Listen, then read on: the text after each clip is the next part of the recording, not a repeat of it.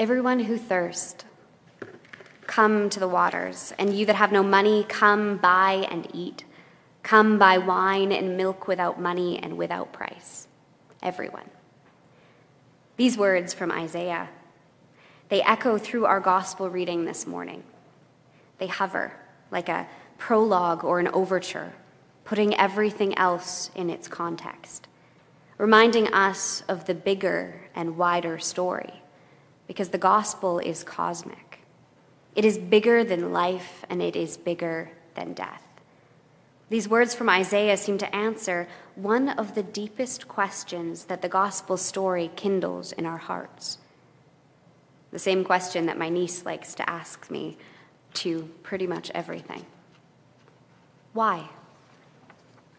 Why did God create the world? Why did Jesus take on flesh and dwell among us? Why did he die for us? And after we killed him, why did he come back? And while all of our explanations will necessarily fall short because God's thoughts are higher than our thoughts, perhaps these words from Isaiah get just about as close as we can get as humans, as finite, created creatures. Everyone who thirsts, come to the waters. And you that have no money, come buy and eat. Come buy wine and milk without money and without price. Come and eat and drink because God loves you, because God delights in you, because God delights in each and every one of us. What do you think heaven looks like? The new heaven and the new earth, the very thing Jesus promises us. Because if you ask me, it looks a lot like these words from Isaiah. In our gospel reading this morning, we, we catch up with Jesus and we find him on his journey toward the cross, toward his own death. Jesus has turned his face toward Jerusalem, and at this point, it's intentional. He's making his way toward the end. And on his way, some of those who came to hear him let him know of a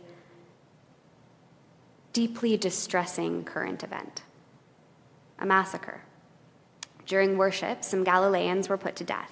Pontius Pilate's men came and murdered those humans from Galilee while they made sacrifices to God. It's horrific. Now, we know from sources outside of the New Testament that Pontius Pilate was an extreme sort of ruler. He was violent and oppressive. Josephus, a first century historian, recorded a number of equally disturbing acts by Pilate, and it helps us to round out what life was like for contemporaries of Jesus. Pilate's character is something we would do well to remember in our upcoming Passion plays during Holy Week, when he seems to do an about face and become a sympathetic character. But I digress.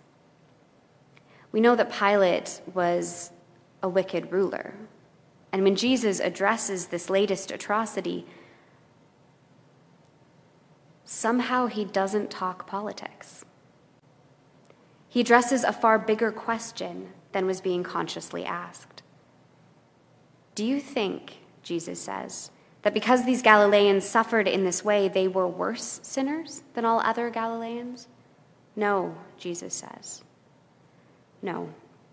Those Galileans died at the whim of a cruel man and another current event killed 18 people when the Tower of Siloam collapsed, causing mass casualties. There are no adequate explanations, no justification. The tower collapsing was no one's fault. It was a horrible thing that happened. The death of the Galileans was the result of an unjust system. It was a horrible thing, and it happened. And Jesus, by linking these two, seems to be saying that you cannot avoid death. Playing by the rules or doing the right thing or opposing the right thing or eating the right thing or wearing the right thing, none of these things will stop death. And in linking these events, he pushes back on the worldly hopes of those gathered that his messiahship would be a military kind the kind that simply overthrows one power and replaces it with another. Because Jesus came instead to overthrow sin and death itself. Jesus came to do something cosmic. Everyone who thirsts, come to the waters. And you that have no money, come, buy and eat. Come, buy wine and milk without money and without price. In our gospel reading today, Jesus tells a parable.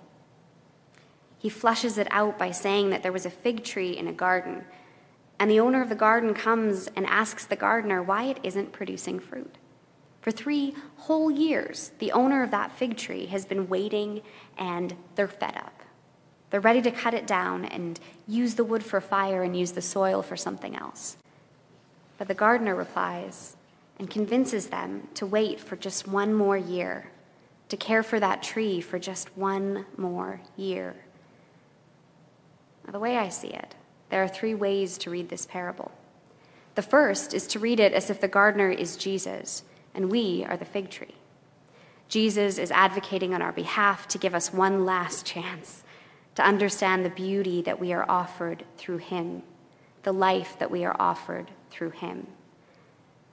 The second way to read it is as if Jesus is the owner of the garden and we ourselves are the gardeners, responsible for the health of all the plants in the garden. Like the first interpretation, this reading leads us to the conclusion that we, the fig tree, are being given one more chance to straighten up and repent of our sinful ways and to live instead into the fullness of the kingdom.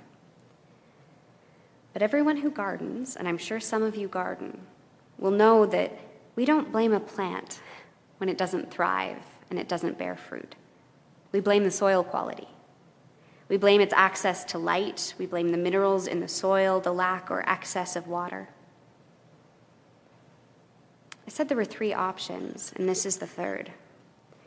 In the third, Jesus himself is the fig tree, and we are responsible to either care for our God made flesh, to water and fertilize and nurture, or to reject and neglect that spark of hope of God's unending and unstoppable love, and in our rejection and neglect, prevent it from bearing fruit. I know that St. Augustine's, that you are exploring death this Lenten season, exploring themes of mortality. So when I say that our gospel reading today is the story of Jesus pointing out that we are all going to die and that it is our choice to live how we are going to live, whether it's by cruel and indifferent powers that be or by natural causes, death is both an outrage and a certainty. But what happens when we let God do God's thing? When we nurture the spark that the gospel lights in our hearts, is that we get to see the living God. And through him, we get to see the new heaven and the new earth, and we get to be a part of it in life and in death. We get to be a part of that place where everyone who thirsts comes to the waters, and those that have no money buy and eat. We get to see now in part and in the fullness of time, in death itself, that we too will drink from those waters and buy and eat without money alongside every other child of God. Reverend Jonathan was really hoping that I would talk about green burials this morning because I've done talks on green burials before, and I wanted to. Honestly, I wanted to there's a lot of resonance between green burials and a Christian understanding of the created order and our place within it. But this text was too compelling and I couldn't resist. I had to instead talk about Easter hope and what it is that Jesus points us toward. Because it is in knowing that we can it is in knowing that that we can begin to understand that we don't need to fear death. We do not need to live as if skin and scarcity and death get the last word because they don't. The last word is forgiveness. The last word is love because the gospel is cosmic and it is bigger than life and it is bigger than death. So, everyone who thirsts, come to the waters. And you that have no money, come buy and eat. Come buy wine and milk without money and without price. Amen.